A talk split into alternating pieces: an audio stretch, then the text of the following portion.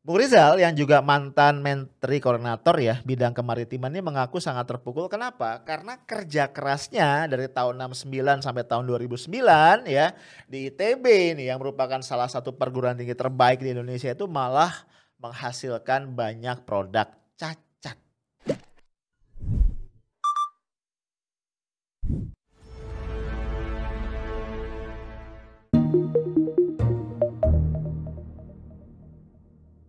Hai guys, masih hari Kamis 18 Februari 2021. Kita lanjutin nongkrong-nongkrongnya di afternoon tea. Gua temenin lu menikmati secangkir teh di sore hari ini ya. Kita masih ngobrol-ngobrol tentang uh, heboh-hebohnya GAR ya, gerakan anti radikalisme alumni ITB yang bikin banyak orang jadi sebel ya.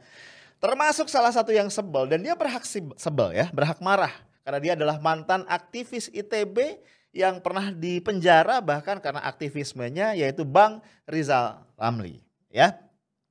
Nah, Bang Rizal Ramli ini menganggap pelaporan yang dilakukan oleh GAR ini nggak tepat ya, bahkan lebay atau berlebihan. Kenapa? Karena menurut Bang Rizal Ramli, selama ini ITB sudah menghasilkan tokoh-tokoh pemikir besar. Ya. Kemudian ya dari ITB juga lahir para ahli dalam bidang engineering. Jadi kalau kita bayangin ya, bidang engineering itu kan bidang yang menuntut daya kritis ya, kreativitas yang luar biasa. Ya, pemikiran-pemikiran yang mendalam. Jadi menurut gue agak wajar juga, bukan agak ya, sangat wajar kalau Rizal Ramli kemudian kesal banget nih kayaknya. Ya. Nah, Bang Rizal mengatakan begini, ITB ini kampus yang menghasilkan tokoh-tokoh, pemikir-pemikir besar, engineer hebat. Soekarno, Habibie, Ruseno, Sutami, dan lain-lain. Nah sayangnya kata Bung Rizal ada sebagian alumni ITB yang berpikiran cupet ya. Cupet di diartikan sebagai orang yang level berpikirnya tidak memadai. Tajam juga ya, tajam juga. Di situ gue jadi inget ya bahwa memang ya namanya gelar ya yang kita raih ya apa pun itulah ya level S1, S2, S3, S lilin ya. Itu cuma sekedar bukti bahwa kita pernah sekolah ya kan. Tapi itu bukan bukti ya bahwa kita punya kapasitas berpikir yang uh, memadai ya, untuk level pendidikan kita tadi. Ya lo tau lah ya, nilai itu kan kadang-kadang cara memperolehnya macam-macam ya. Ini ada lagi nih statement dari Bang Rizal Amli ya. Eh ternyata sebagian kecil alumninya berpikiran cepat terlalu banyak gaul dengan Intel. Jadi organ surveillance swasta. Tokoh-tokoh yang dicap ekstremis. Ya. Jadi artinya nih yang disayangkan Bung Rizal nih kok ada ya alumnus ITB orang-orang yang harusnya kritis ya itu menjalankan tanda tanpa sadar ataupun tidak sadar ya peran untuk mengawasi ya ya surveillance itu mata-mata ya menjadi mata-mata swasta yang mengawasi orang-orang yang dianggap Eh, tokoh-tokoh yang ekstrim, yang kritis lah kira-kira begitu. Ya ini sih uh, menurut gue uh, apa namanya beralasan ya kekecewaan Bung Rizal ini kalau kita lihat ya apa yang membuat Gar melaporkan itu kan pelin plan ya. Mereka bilang enggak kok kita nggak melaporkan uh, Bung Din uh, Pak Din Samsudin itu karena alasan radikalisme enggak. Kita cuma melaporkan karena diduga ada pelanggaran disiplin ASN.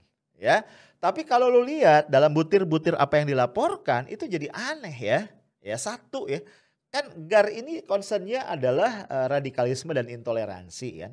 Kenapa berubah jadi satu lembaga watchdog yang melihat ada nggak sih ASN yang melanggar disiplin itu satu. Yang kedua yang inkonsistensi lagi yang pernah gue bahas juga di podcast sebelumnya itu ada poin dari pengaduannya itu bahwa uh, Pak Din Samsudin itu mengangkat sentimen agama. Nah ini kan berarti tuduhan radikalisme.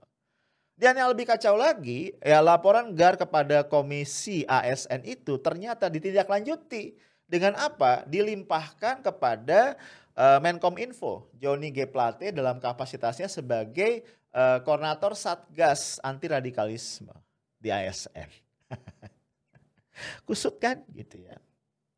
Nah, Bung Rizal juga mengatakan begini, dulu Soekarno dan kawan-kawan juga dicap ekstremis oleh Belanda dan antek-anteknya. Jadi sebenarnya pesannya halus ya, tapi sangat menohok ya. Kalau aja kita mau dalamin kita paham, ini Bung Rizal ini ingin menyamakan ya, kira-kira ini. Ini lu nih Gar nih, lu tuh mirip nih. Kayak antek-antek Belanda zaman dulu. yang melaporkan orang-orang yang kritis itu dengan tuduhan radikal. Kalau kita pikir benar banget ya. Pahlawan-pahlawan kita ya, ya di Ponorogo kayak ya atau siapa pun itu ya, itu orang-orang yang kalau dilihat dari mata eh, kacamata pandang atau perspektif pemerintah kolonial Belanda ya ekstremis. Dan kita tahu ya, banyak di antara pahlawan itu tertangkap kemudian dibui oleh Belanda. Itu bukan karena Belandanya hebat-hebat banget, tapi karena banyak intel-intel Melayu. Orang-orang sebangsa yang berkhianat ya karena dibayar gitu ya, kemudian melaporkan nih keberadaan dari para pejuang ini yang dianggap radikal tadi oleh penjajah Belanda.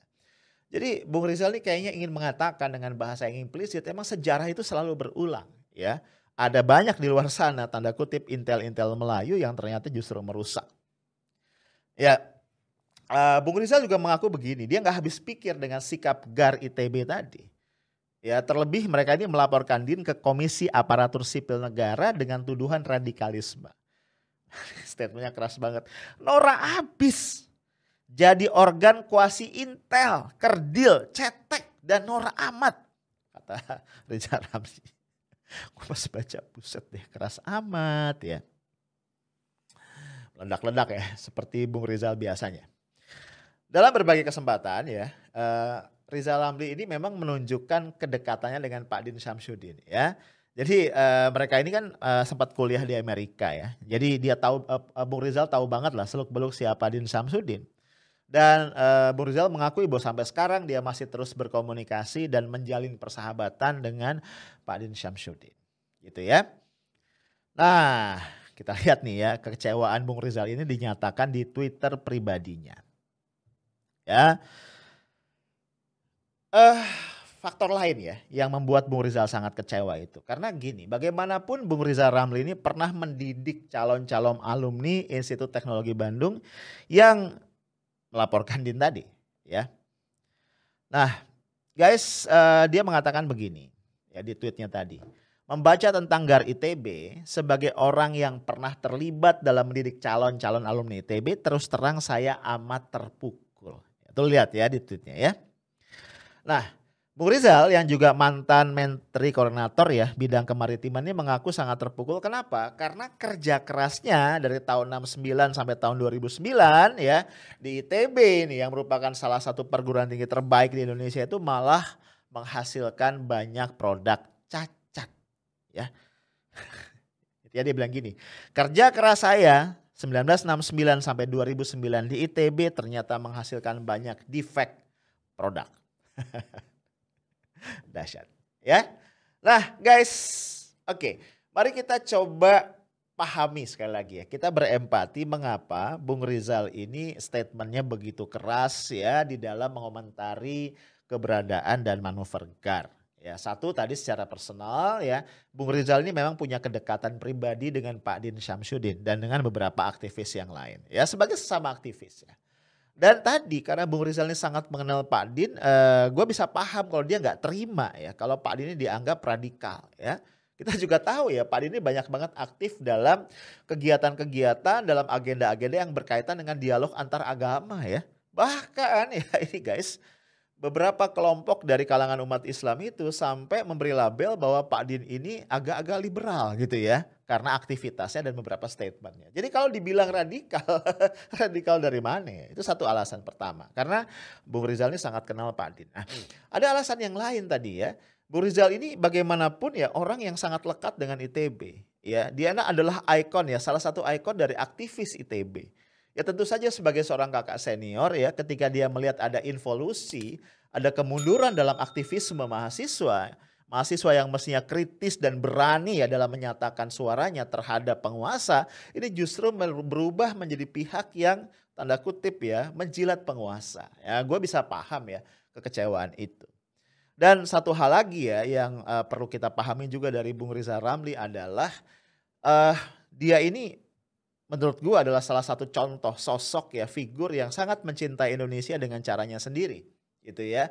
Dan menurut atau dalam perspektif, eh, eh, perspektif Bung Rizal, mengkritisi penguasa, mengkritisi pemerintah adalah bagian dari upaya untuk mencintai Indonesia. Dan dalam konteks negara demokrasi kita bisa paham ya. Karena sebuah demokrasi yang sehat tanpa oposisi tidak akan pernah mungkin bisa berlangsung dengan baik. Dan kalau kita bicara oposisi guys, tentu kita tidak cuma bicara oposisi formal yang ada di parlemen, ya apalagi dalam kondisi parlemen kita sekarang di mana sebagian besar partai itu sudah terserap ke dalam koalisi penguasa. Kalau kita bicara oposisi, kita bicara uh, kekuatan-kekuatan oposisi di luar parlemen. Dan gue selalu berpendapat ada dua setidaknya institusi yang secara natural ya itu harus menjadi oposisi abadi dari pemerintah yaitu kampus dan pers. Sehingga ketika dua institusi ini kehilangan tajinya dalam beroposisi dengan pemerintah, artinya lonceng kematian demokrasi sudah diperdengarkan. Itu aja guys dari gua Stay Tough, Smart and Professional. Assalamualaikum warahmatullahi wabarakatuh.